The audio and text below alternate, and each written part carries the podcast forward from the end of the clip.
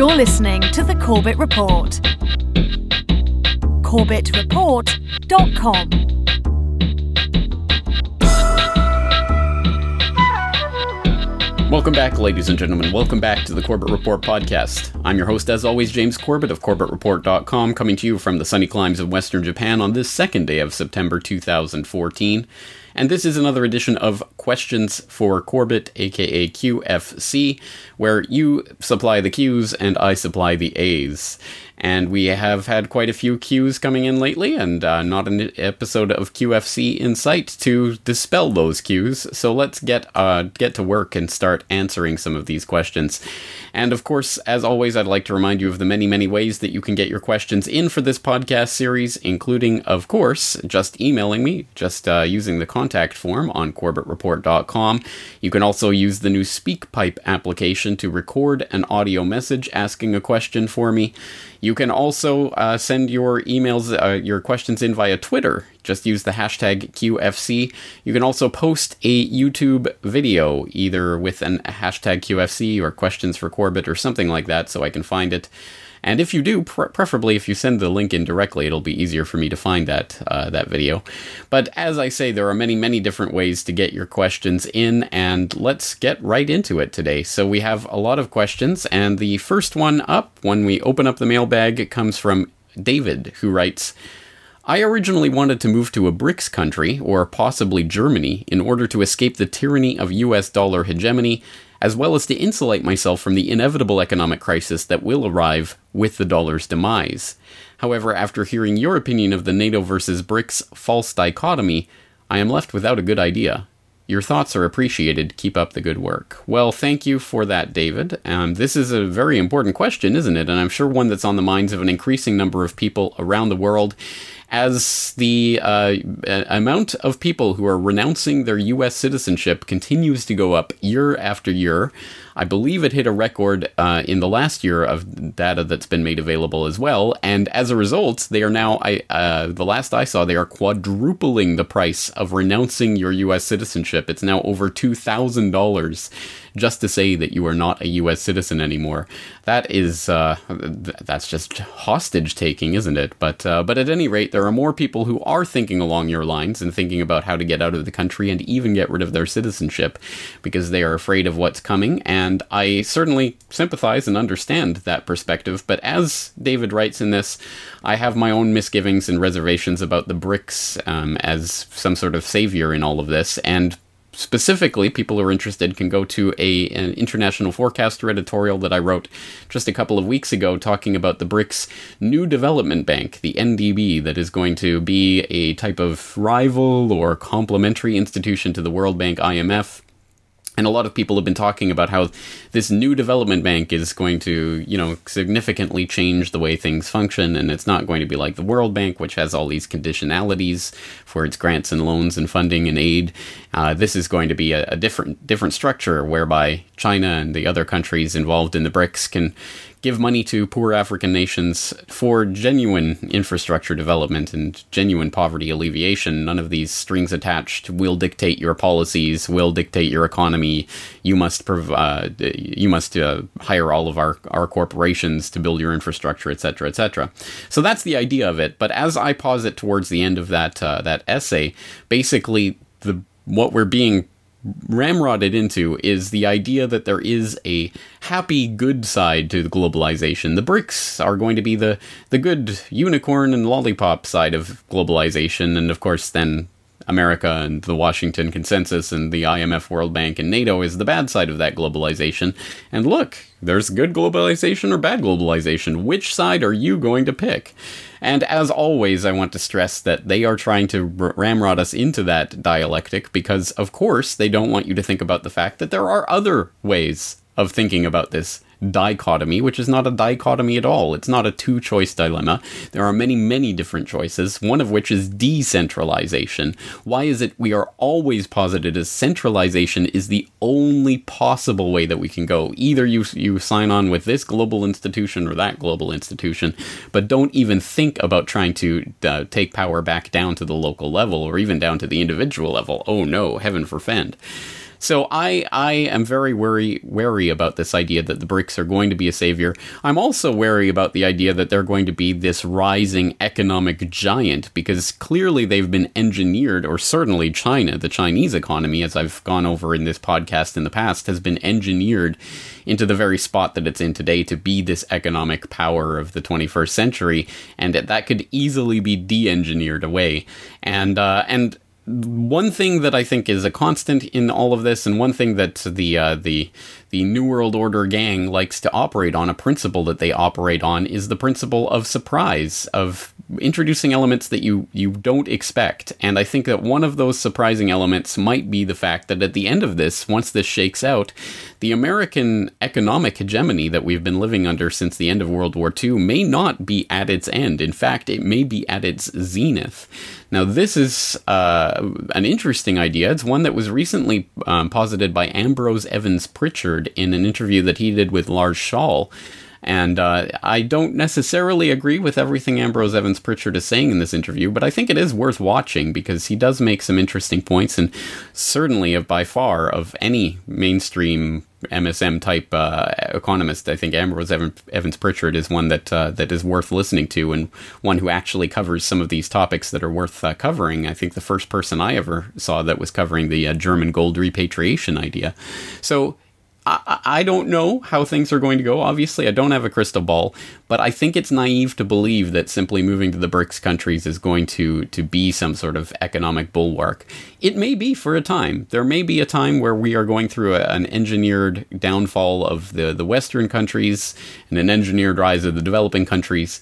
But in the long run, I don't think this is going to work out for the average person in any way. And I think just trying to escape to another country in order to you know, prolong the inevitable is not really the kind of solution that we're looking for. I think ultimately, no matter where we are in the world, the solution is going to come down to that decentralization and how we can uh, uh, affect that. And uh, and I've done a lot of work on talking about complementary currencies and alternative currencies. I want to do some more work on the idea of free banking, which I, I think is uh, another possible out for from the system that we're being engineered into. There are many different solutions. Um, the only question is which one will we choose? And hopefully it's not one that leads us down another blind alley of globalization.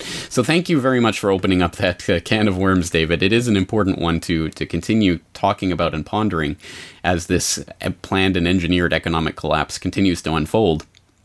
But along similar lines, talking about the BRICS and the confrontation with the West and all of this, let's turn to Brian, who writes I watched your recent Crashes of Convenience video and was puzzled that the item about Putin's own plane having occupied essentially the same airspace as the MH 17 within the hour of the shootdown did not have any mention. Have you discounted that theory completely? Could you indulge me with some background on that so that I may not put that so that I may put the possibility to rest for myself? Yes, Brian. Um, don't worry. Be puzzled no more. In fact, I covered that that point specifically in the open source investigation on MH17 that's up on CorbettReport.com uh, right now, and that that uh, that podcast presentation was based on uh, down in the alternative positions uh, uh, section of that article. I wrote, uh, quote, a report originally posted to RT.com shortly after the downing suggested that the real target of the missile might have been President Putin's plane, which was said to have been scheduled to fly over the exact same airspace as MH 17 less than an hour after it was shot down.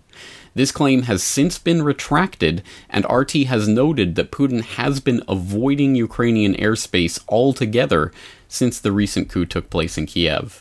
So this, I think, is another example of that phenomenon where the original story gets a lot of traction, a lot of people pick up on it, it spreads and disseminates very widely, and then the immediate retraction receives almost zero coverage so that uh, people don't know that it's been retracted. But it is the case that original story came from RT that almost immediately thereafter, the next day, they took that article down. It's been scrubbed from their site. They put up a, a different article that says that uh, that Putin avoids Ukrainian airspace. That was as far as I know, complete misinformation that uh, that got out at that time. So, um, so no, that doesn't seem to be a factor at all in the MH17 takedown. All right, let's move on to Twitter, where we got a question from at C underscore devil, who wrote, think the public's apathy to events could be a good thing if it makes them less reactionary and harder to mobilize to war? Now, this is an interesting question, isn't it? This is certainly wishful thinking. We, we could be hopeful that it is the case that, yes, we do see all this apathy taking place uh, in, in the world right now. And of course, we've documented this and talked about it in BFP Roundtable and uh, other uh, podcasts and places besides. This, uh, this phenomenon of the general widespread apathy in the face of absolutely overwhelming, ridiculous uh, tyranny and over the top military police state abuses and, and just everything that's going on right now, it is amazing to watch the, the general levels of apathy amongst the public. And unfortunately, I think that's probably a phenomenon that everyone listening to this is probably documented in their own lives as they've tried to bring this information up with their friends. So uh, it, it would be nice to think that that t- type of apathy would extend into the sphere of the rah rah rally around the flag patriotism and, you know, when they're trying to rally us into war. Unfortunately, I don't think, I mean, I think demonstrably this is not the case because, again, just about every time in recent history that they've needed to rally us into war to support their their agenda of global conquest, uh, it's been done fairly easily. Um, sometimes not so easily. I mean, 9 11 was not an easy thing to pull off, but they did, and it certainly worked absolutely very well as propaganda to uh, to basically promote the extension of U.S. global uh, military hegemon, and that worked brilliantly. And since then, I mean, there's been various narratives that have put out that have continued to motivate the public to support this imaginary war of terror, and now to support the uh, demonization of Russia in this new Cold War, and all of this. It's going along quite well for these people. I think that the public apathy extends to those spheres where it is meant to extend to. And when people are asked to rally around the flag and rally against a, a, a demon, an enemy, a boogeyman that's been drawn drawn up by the uh, the powers that shouldn't be, they will dutifully do so. I think that's part of the apathy is just going along with the herd.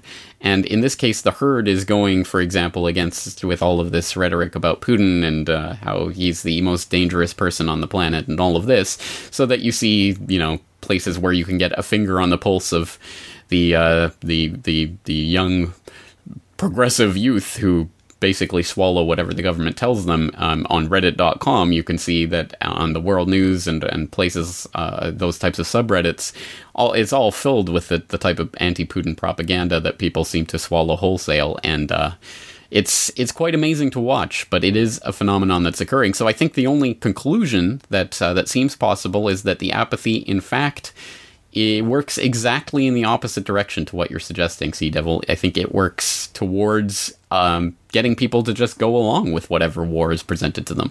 Now, there was an important point in which that did not happen, which was last year's run up to the invasion of Syria, which did not happen because there was a mass public outcry against it, and uh, people were flooding their uh, their Congress uh, critters uh, voice boxes with with uh, protest and people were spilling out onto the streets. That's the first time we've seen that in a number of years, to that degree anyway, and it did at least partially, I mean, I'm sure there were many other factors going on behind the scenes, but at least partially did contribute to the fact that we did not go into Syria with uh, bombs blazing at that time. So there is hope, but unfortunately, I don't think apathy is the hope. And so I think still it falls to us the burden of, of all of us out there to spread this message this message of, uh, of the real agenda and what's really going on. Because people again are ultimately most likely to be motivated by self-interest. And if we can explain that it is certainly not in their self-interest to go along with this global war agenda then we are at least potentially counteracting some of that apathy all right. Uh, next, uh, we're going to uh, switch back to the mailbag. We're going to go to an email from Anja, who writes When I first discovered your website some years ago, I noticed right away that you were not on Facebook. Today, you are still not on Facebook. Pourquoi? Well, thank you for that, Anja. In fact, this is, again, one of those questions that I've received from a few different people in the last few weeks specifically. I'm not sure why these types of questions congregate in one uh, time period. But at any rate, yes, I am not on Facebook. I never. Oh, I can't say I never have been. I was briefly on Facebook back in 2007. Uh, 2007, I believe, uh, because I wanted to check out what this phenomenon was all about that all of my friends were talking about, and I almost immediately deleted my Facebook and was never back since because I understood how fundamentally creepy uh, Facebook is. And that was even uh, around the time of the start of the Corbett Report, before I was even well researched into these areas, but I immediately understood what was uh, creepy and not right about this. But uh, this has been said in many different ways. I've had uh, different media out there talking about this. I'll refer people, for example, to a uh, last word video report I did called FISA, Fi- Facebook, and the End of Privacy. Um, but uh, there are many different ways to talk about why Facebook is fundamentally wrong and creepy, and why it's an intelligence operation, and all of this. But let's let's go to a video that, in fact, I think is at least seven, maybe eight or nine years old by now. It's definitely outdated in terms of its its uh, its specific information, but I think the general point that it makes is still worth listening to. The first venture capital money totaled at $500,000 came to the Facebook from venture capitalist Peter Thiel, founder and former CEO of PayPal. He also serves on the board of radical conservative group Vanguard PAC. Further funding came in the form of $12.7 million from venture capital firm Accel Partners. Accel's manager, James Breyer, was former chair of the National Venture Capital Association. Breyer served on National Venture Capital Association's board with Gilman Louie, CEO of In-Q-Tel, a venture capital firm established by the Central Intelligence Agency in 1999. This firm works in various aspects of information technology and intelligence, including most notably nurturing data mining technologies. Breyer has also served on the board of BBN Technologies, a research and development firm known for spearheading the ARPANET, or what we know today as the Internet. In October of 2004, Dr. Anita Jones climbed on board BBN along with Gilman Louie. But what is most interesting is Dr. Jones' experience prior to joining BBN. Jones herself served on the board of directors for In-Q-Tel and was previously the Director of Defense Research and Engineering for the U.S. Department of Defense. Her responsibilities included serving as an advisor to the Secretary of Defense and overseeing the Defense Advanced Research Projects Agency. This goes farther than just the initial appearances. DARPA shot to national fame in 2002 when knowledge of the existence of the Information Awareness Office came to light. The IAO stated its mission was to gather as much information as possible about everyone in a centralized location for easy perusal by the United States government, including though not limited to internet activity, credit card purchase history, airline ticket purchases, car rentals, medical records, educational transcripts, driver's licenses, utility bills, tax returns, and any other available data. All of the above raises more questions than answers. Perhaps if the Facebook wishes to stay ethically sane, it should enact a policy. What happens in the Facebook stays in the Facebook. All right, so as I say, the information on that video may be a bit outdated, but I think the general point is very much to the point, and I think that uh, Facebook fundamentally is nothing more than a data mining trap, and uh, it gets progressively creepier over the years. The various things that they've done to try to invade more and more on the personal privacy of their users and to exploit that uh, that for not only economic gain, which I think is the obvious thing that we can point to, but I think that the uh, the question of the way that uh, these types of social media cooperate with uh, intelligence agencies is an extremely important one, and one that I hope is not too conspiratorial for the mainstream now that we've had at least uh, some of the, the revelations that we've had in recent years about the ways that the NSA and other agencies like that are acting. So, uh, this is why I'm not on Facebook, and I never will be again, at any rate, and uh, I'm not planning to be. I'm sure it would be a good way to spread this information to, to more new users, but at a certain point, you just just have to draw the line, and that's where I do draw that line. But that does, of course, raise the question of why I'm on YouTube, why I'm on Twitter, why I have a Google Plus account, and that's a good question to raise. Uh, and ultimately, again, it's a calculation of is this going to be uh, effective for me to reach out to that matrix and grab people out of it? And ultimately, for me, I have made that calculation that f- certainly YouTube uh, is uh, one of those those vehicles that I use because it is extremely effective in getting the word out to a wider audience than I ever possibly could without it. Which goes towards this next question from David, who writes: With Google constantly trying to beat their dead horse, aka Google Plus. Would it be wise to use alternatives like Dailymotion, Blip, or other alternatives to the colonoscopy t- YouTube is becoming? Thank you for the question, David, and extra points for using the word colonoscopy. Um, you're exactly right. I mean, there needs to be a significant alternative to YouTube for so many reasons, but because, I mean, obviously they can and have many times in the past taken down entire accounts of, uh, you know, hundreds of thousands of subscribers, hundreds of videos, millions and millions of views. They've just taken accounts down, uh, sometimes with little or no explanation, and have only reversed that when uh, when thousands and tens of thousands of outraged YouTube users have have complained about that. So, I mean, obviously, any information you're putting up on YouTube is not safe. It's not your own. It's not there forever. I think you should always, of course, have backups of all the data you're putting up there. And we do need a viable alternative to YouTube.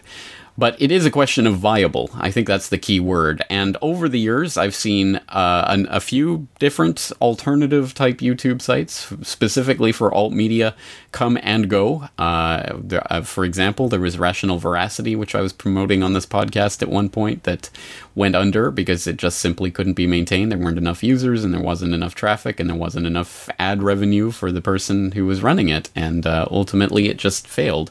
And that's going to be the case for a lot of these sites because video sharing platforms, especially, if they're going to work, have to have a pretty large user base and have to have some sort of revenue because it's extremely expensive to run those types of servers. So it's uh, it's very difficult to do that from an alt perspective. And even if you look at some of the alternatives, I've tried Blip. Um, they ultimately ended up removing my channel as long as, as well as pretty much every other alt media channel that I know of, like James Evan Pilato's Media Monarchy channel and all of the other channels because they didn't conform to the the community guidelines or the, the, the type of direction they're taking Blip in or whatever it is. So Blip went to the wayside. I've tried Vimeo, but you can only upload, I think, three videos a week unless you buy an, uh, an upgraded account, which I suppose I could do. But again, it just seems uh, it seems so- somewhat silly and pointless because I have all that functionality in YouTube. I don't really delude myself that it's any different. Um, Daily Motion. Uh, I've had an account there. It's uh, it's cumbersome to upload.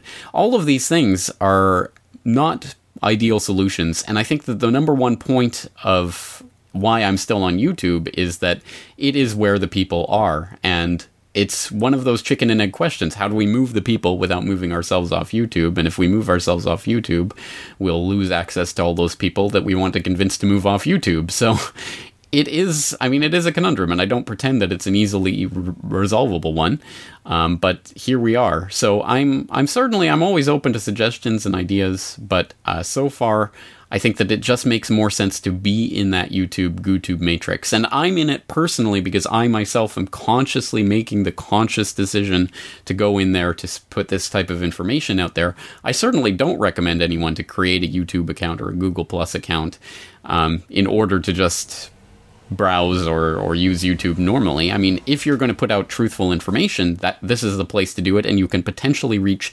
millions of people. I have nearly 20 million video views on YouTube right now, which is just an astounding figure, and one that I never would have even approached if I had confined myself to Daily Motion or Blip or what have you.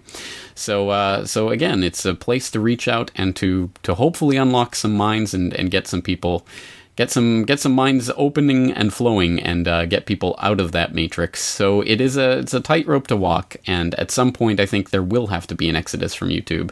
It's just a question of when and how, and maybe that will be decided for me when they suddenly yank my account for no good reason. All right. Um, well, moving right along, we'll go to Art, who has an important question. He writes A bunch of people that I ha- have a continuing argument about 9 11 with. Uh, and specifically WTC Building 7. Sorry, that, that sentence is, is incorrect. Okay, um, anyway, the, they claim the building came down due to structural damage to the building from the North Tower. I'm enclosing a picture that does show damage to the corner of WTC 7. My argument is that from the picture there's no evidence of structural damage, and secondly, if that was the cause of the collapse, why didn't WTC 7 come down that morning and uh, that morning and since the damage to the building was asymmetrical then why did the building come down symmetrically 8 hours later later finally if structural damage did bring down the building then why was it not given as the cause in the NIST report Okay, a very important question, as I say. This is important because this is something that it's an old canard that continues to come up. But I think the, the key point is what you mentioned at the end of that question, Art, which is that this is not in the NIST report. The NIST final report was released in uh, November 2008 and I'll put a link into the the uh, the press release so you can go and download the report itself and watch the video presentation that NIST gave at that time. But the key sentence from that press release about the final WTCC WTC seven investigation is quote heating of floor beams and girders caused a critical support column to fail, initiating a fire induced progressive collapse that brought the building down. It was fire that, according to the official story, brought the building down, not the structural damage. Ultimately, NIST concluded that structural damage did not have anything to do with the actual initiation of that collapse. So that's an important part of this because, again, people will bring up that photo. Um, still, it continues to circulate, even though it, it, there are questions about that photo. And I will throw a link into a 9 11 blogger thread about that photo and debunking that photo. Unfortunately, every single photo in that 9 11 blogger thread has since been removed. It's it's seven years old. Uh, all of these files have been deleted or they're old or out of date or the links aren't working anymore. So unfortunately, this is this is another thing to keep in mind about the web is that just because it's up on the web today does not mean it will be up on the web tomorrow or 7 years from now when it might be useful. But anyway, at, any rate, I did I was on that thread 7 years ago. I do remember it and it certainly at the time I remember they they showed the the comparisons of different photos of WTC7 etc. and the 25% scooped out photo is uh, is at the very least an optical illusion that's generated by some of the smoke that's going on in that picture, and at very worst an outright forgery. So, um, at any rate, we can talk a little bit about the history of that photo and how it was used. I'll put in a link to uh, 911debunkers.blogspot, which talks uh, about that uh, that claim and how it was first posited in Appendix L of the 2004 progress report on WTC7. Shyam Sunder mentioned it in the Popular Mechanics debunking article in 2005. Um, it was eventually retracted, and now it's not even mentioned at all um, in the NIST final report. So that that goes some ways towards telling how important that structural damage was, i.e., not even NIST claims it was important. So that's the first thing to bring up to your friends. NIST doesn't say that had anything to do with the collapse. Secondly, I think we should look at what NIST actually does say brought down the WTC 7, the fire, the fire induced collapse. And uh, a couple of things to say on that. First of all, please remember that the model that they used to uh, to model the initiation of that collapse and uh, the model itself is just ridiculous when you look at the visualization of it and uh, expect to believe that that somehow explains the, the full progressive, well, beginning at freefall gravitational acceleration collapse of the building.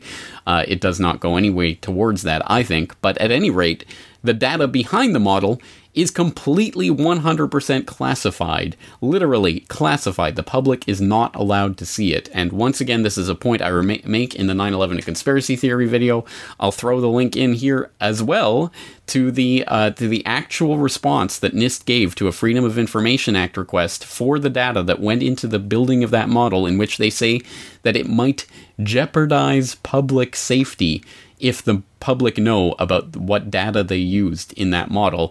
Therefore, NIST will not release the data. So that model is worth exactly what uh, what goes into it. And since we are not allowed to see what magic pixie dust went into the back end of that model, it is worth absolutely nothing.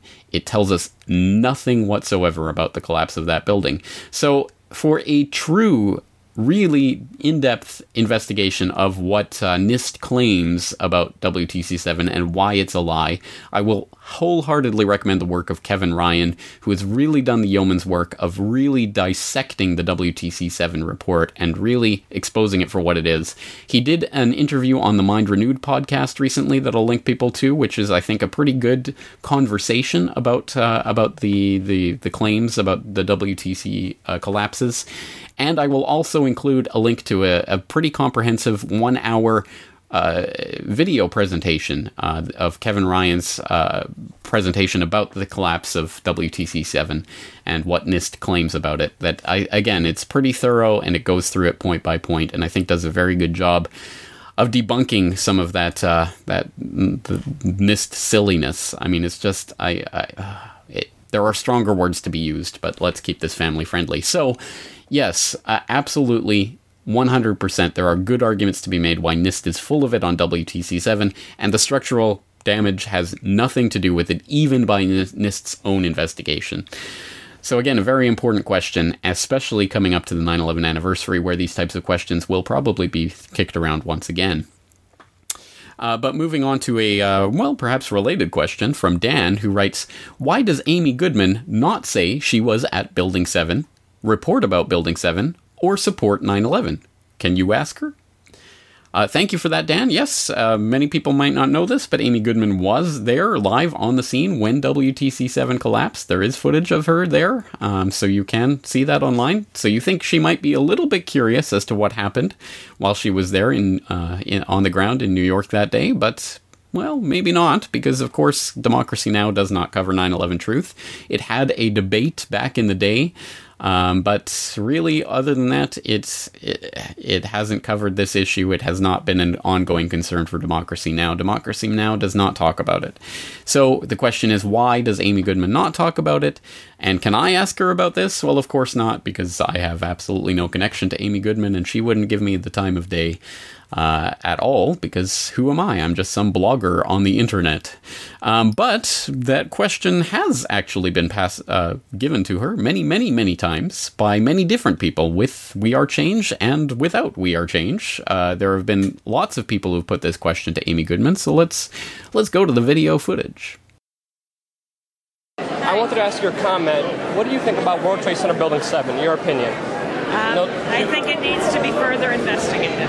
One of my colleagues asked you a while ago what you thought about World Trade Center Building Number 7, and you said you thought it needed further investigation. And I was hoping you could let us know why you think it needs a further investigation. I think, the, I think everything needs further investigation. Specifically Building 7, anything about it? I think that, I mean, I, I think we have to find, get a complete investigation of what actually took place. So you don't feel like 9-11 was fully, completely investigated by the 9-11 Commission? I think it does need, I don't think the 9/11 Commission enough. You know, this the group of citizen journalists who you know actually put together a lot of the independent investigation that you support on 9/11 has been attacked, ignored by The Nation magazine, by Mother Jones. What do you think about that? I just think that it needs to be investigated, and we, um, you know, we'll continue to look at the issue. But I, I have All right, but okay. Amy, it has Thank been you. investigated, and you know now we have uh, you know peer-reviewed uh, journal papers of the evidence that the buildings were blown up. So now it's time for you to do your job and have the people on, please.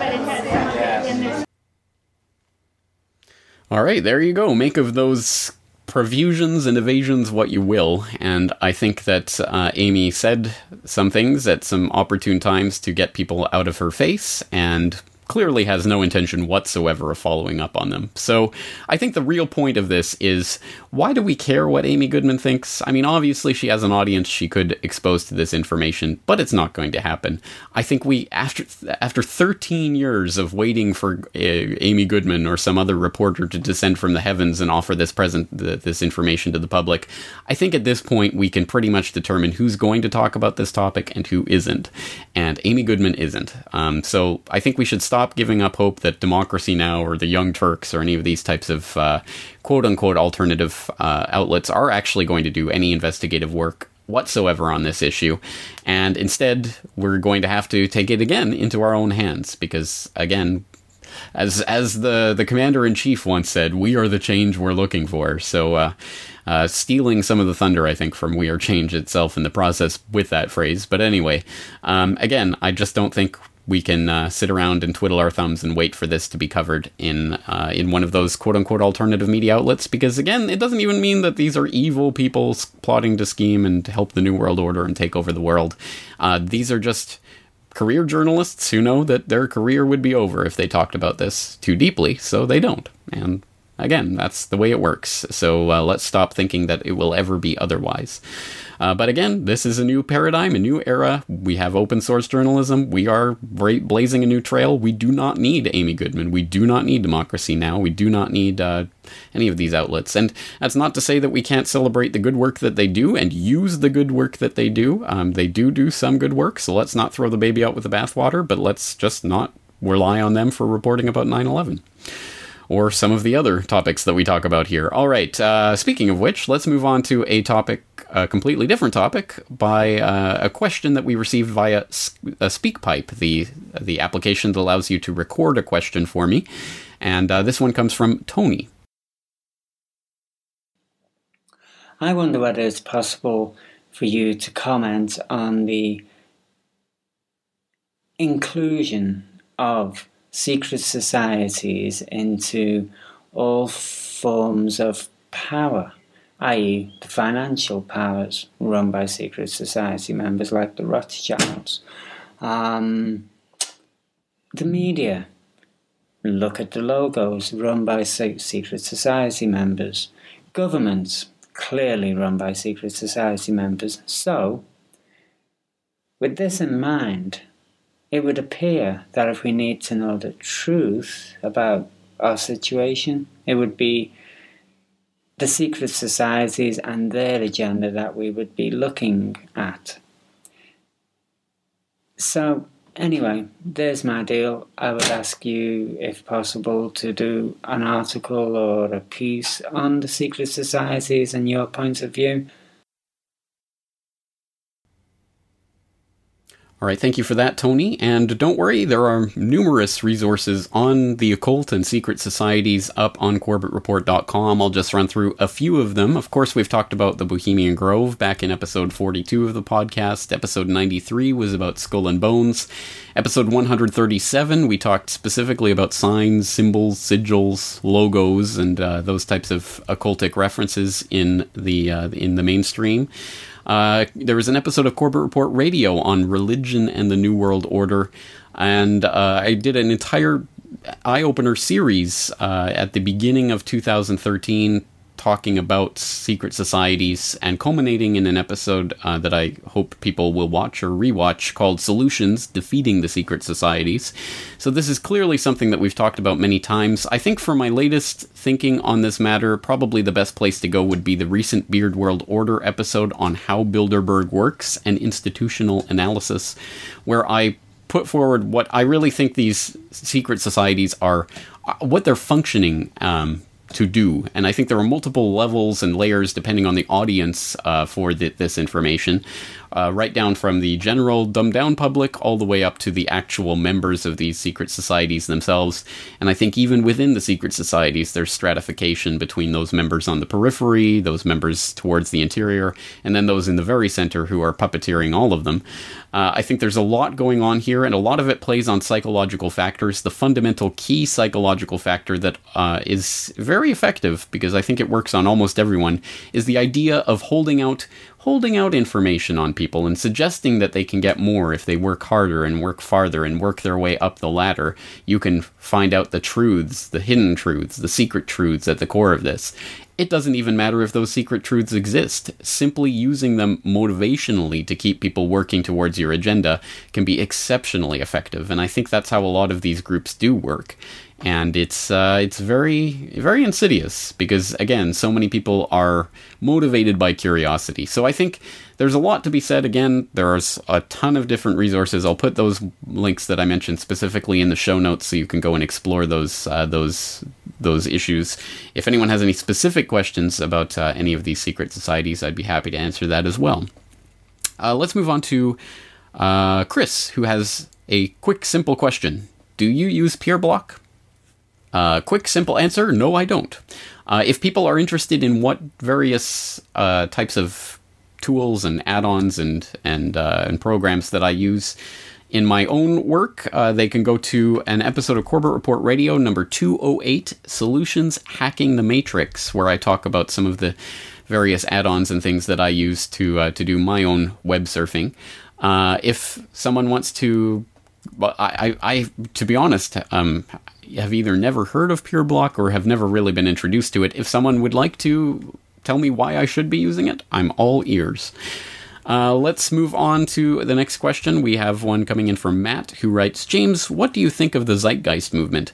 Is there a term you use for your worldview? Uh, thank you for the answer, Matt. I think the there's a couple of places where I've articulated my general uh, misgivings about the Zeitgeist movement and its associated Lucifer, I mean Venus project. Uh, for example, Against Utopia, um, an edition of the Last Word video series, and episode 217 of the podcast, Against Technocracy, I think are very much to the point of dispelling the idea that the resource based economy is truly something new, different, or revolutionary.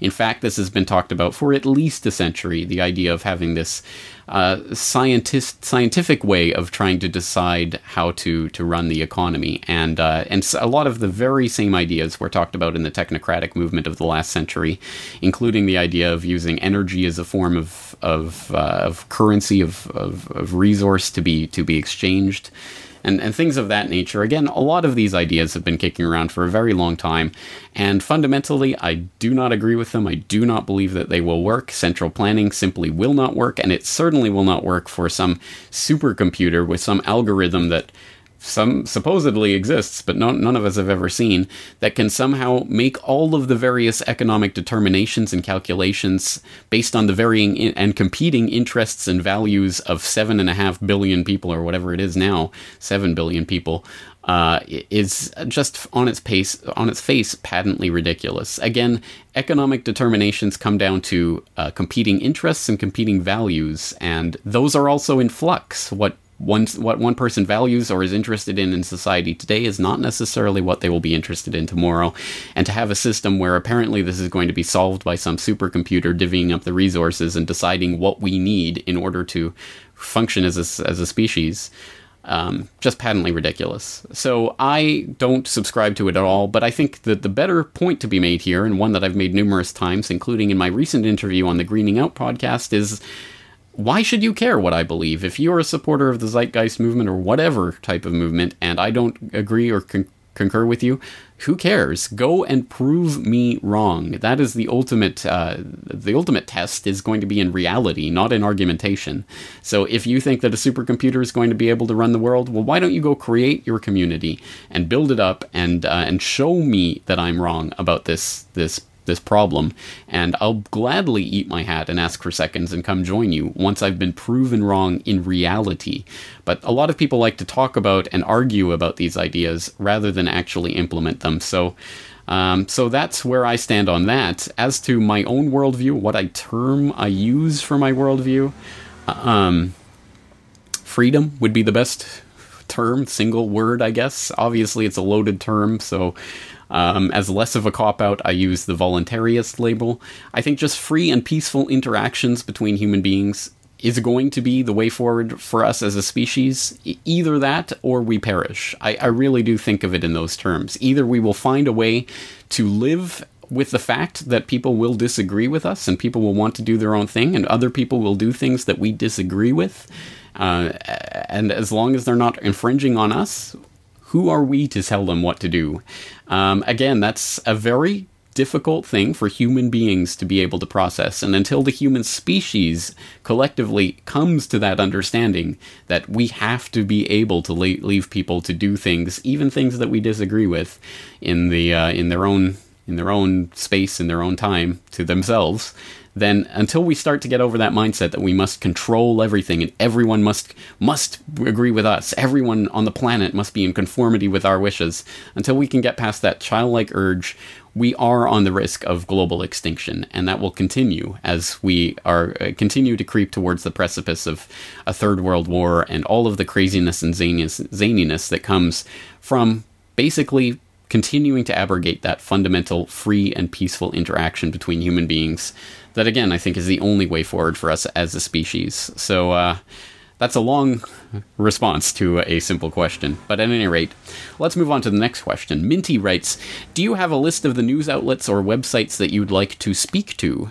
Uh, if not, who are the top 10 people that you'd like to interview you?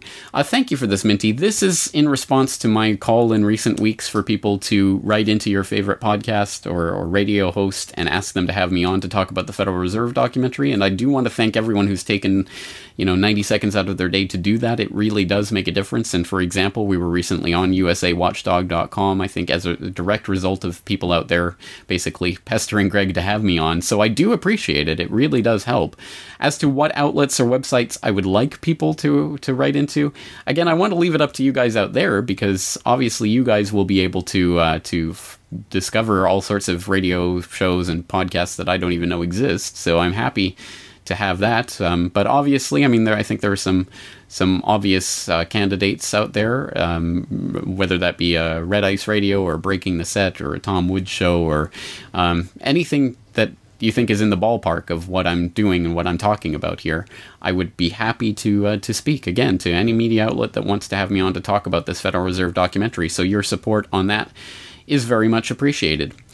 Uh, let's turn to an email from Stephen who writes I will look around your recommended reading list from the subscriber issues I started getting, but I was wondering if you had something compiled and ready to send, because I'm sure others have asked the same of you. Well, you are absolutely right about that, Stephen. Many, many people have asked the same of me, and in fact, just in the last month or so of this last QFC period, I've had a few different people writing in asking for a reading list, and uh, it's funny the regularity with which I get this question. I think we've even covered it in a previous Questions for Corbett, but we'll cover it here again. Uh, in the previous Questions for Corbett, I took the cop out response, which isn't really a cop out, of saying there's a re- reading list in every single episode of every podcast that I do, and in most of the interviews that I do, actually, as well most of the work that I do has a reading list of tons of links to different sources, articles, uh, reading resources, all sorts of things on there. So, the best thing to do if you have a specific topic that you want recommendations on, please just type that search uh, term into the search bar on corbettreport.com and click on whatever related podcast or whatever comes up. I guarantee you there will be some information there. As long as I've covered the topic, there will be information that you can uh, click on. And and uh, trust me, the amount of things that I've linked to would take any normal human human being a, a very very long time to ever possibly read. So there's tons and tons of information linked up on Corbett Report right now. Um, and that's truly the best way to go about doing it. Find a topic you're interested in and, and search that way. But I know people always want book recommendations. I don't know why, but at any rate, let's go through a few of them that I think are uh, worth going through. And as we're approaching 9 11, obviously, I'm sure a lot of people are interested in researching that. Here's a pretty basic suggestion. Um, I don't think that this should be a surprising suggestion, but read the 9 11 Commission report. If you haven't yet done so, read the report, read the official story, read what they want the public to believe and their their narrative and the, and uh, the footnotes and their information that they relied on to, to compile this report. It's important to understand what the the propaganda they want us to believe in order to deconstruct it. So I think there are probably a lot of people out there in the truth movement who have never read this report, and I think it does a disservice to us and our ability to counteract the propaganda by not actually addressing it and not actually taking a look at it. Um, I certainly got a lot out of reading it for myself, so I think others will as well. Of course, we have to supplement that with reading on other matters. For example, Black 9/11 by uh, by Mark Gaffney, talking about the financial aspects to what happened on 9/11. I think is an important uh, important work on that subject. So again, obviously, let's let's counteract the 9/11 Commission propaganda, but we should understand what it's saying. Uh, on the GMO issue, again, I've recommended before. I'll recommend it again. Seeds of Destruction by William Engdahl, the best single work on the GMO issue and why it's important, and Monsanto and how that plays into the uh, the entire world agenda for control of the food supply. I mean, that's important. Uh, absolutely, and uh, William Engdahl always does a good good job of pretty much everything, every book that he writes. So, uh, so that one, no, no exception. Um, in the listening to the enemy vein, like the 9 11 Commission report, why don't you go and read Machiavelli's The Prince? It's often talked about, often cited as one of those foundational works for a New World Order type mentality of complete, well, Machiavelli, Machiavellian thinking of how to manipulate and, uh, and strategize in order to gain power and to rule over people. Um, why not go to the source and read it for yourself so you know exactly what where that's coming from? Um, the uh, the CFR. If you're interested in the CFR as a type of secret society, not so secret, kind of a public secret society, and how it functions and what it's done in the past. Again, the best single volume on that you'll ever find, "The Shadows of Power" by uh, by James Perloff, and you can follow that up with our interview on on this book. Um, again, extremely important book, and uh, he James Perloff has done a number of presentations that are widely available online on this. So, absolutely important information in there. A highly recommended book. Um, and if she, uh, since it can't be news and politics all the time, if you want to explore the human condition rather than simply just dwell on all of these uh, nasty things that go on in the world, I will give my recommendation for my favorite book of all time, Absalom Absalom by William Faulkner, which I think is the most beautifully written book in the English language. But I certainly understand there are many people who will violently disagree with me on that. So if you do not like literary type works, don't bother reading this. but if you do like literary books, I think, for my money, Absalom Absalom is the best book in the English language, and that's a pretty bold claim, but I'll make it nonetheless. So there you go. There's some recommended reading. Again, there's a million other books that we could recommend, but it depends on the topic. So again, please do search each individual topic via the, the website. Okay, we are running completely out of time. We're actually over time. So let's wrap this up. Again, uh, as always, I just want to wrap this up with a positive note. And this time we'll go to a positive note that uh, that we didn't get to last time, but I'll, I'll throw it in here uh, from Garrett, who writes uh, I live in a college town that has just started to burst at the seams with the truth, mo- truth movement, and I feel all they need now is to be exposed to level headed information. Your work has inspired me to host the next March Against Monsanto, the Global Reddit Service Day in October, and and Students for a Sensible Drug Policy Festival in my town. Uh, later this year, a libertarian organization I am a part of is starting up an all local radio station that will also post to the internet. I know it's quite a stretch, but I was going to ask you later down the line if you would be willing to do an interview when it gets up and going.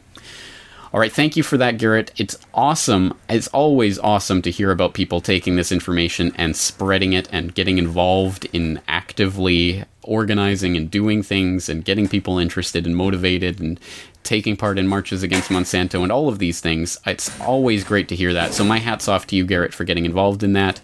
Of course, I'm happy to be on a guest on on whatever podcast or radio show anyone out there wants to start up. I'm always happy to do that. It can be difficult to schedule me sometimes, so you'll forgive me, but I will do my best to, to be on, and I'll be on with you, Garrett, as uh, if that's possible as well.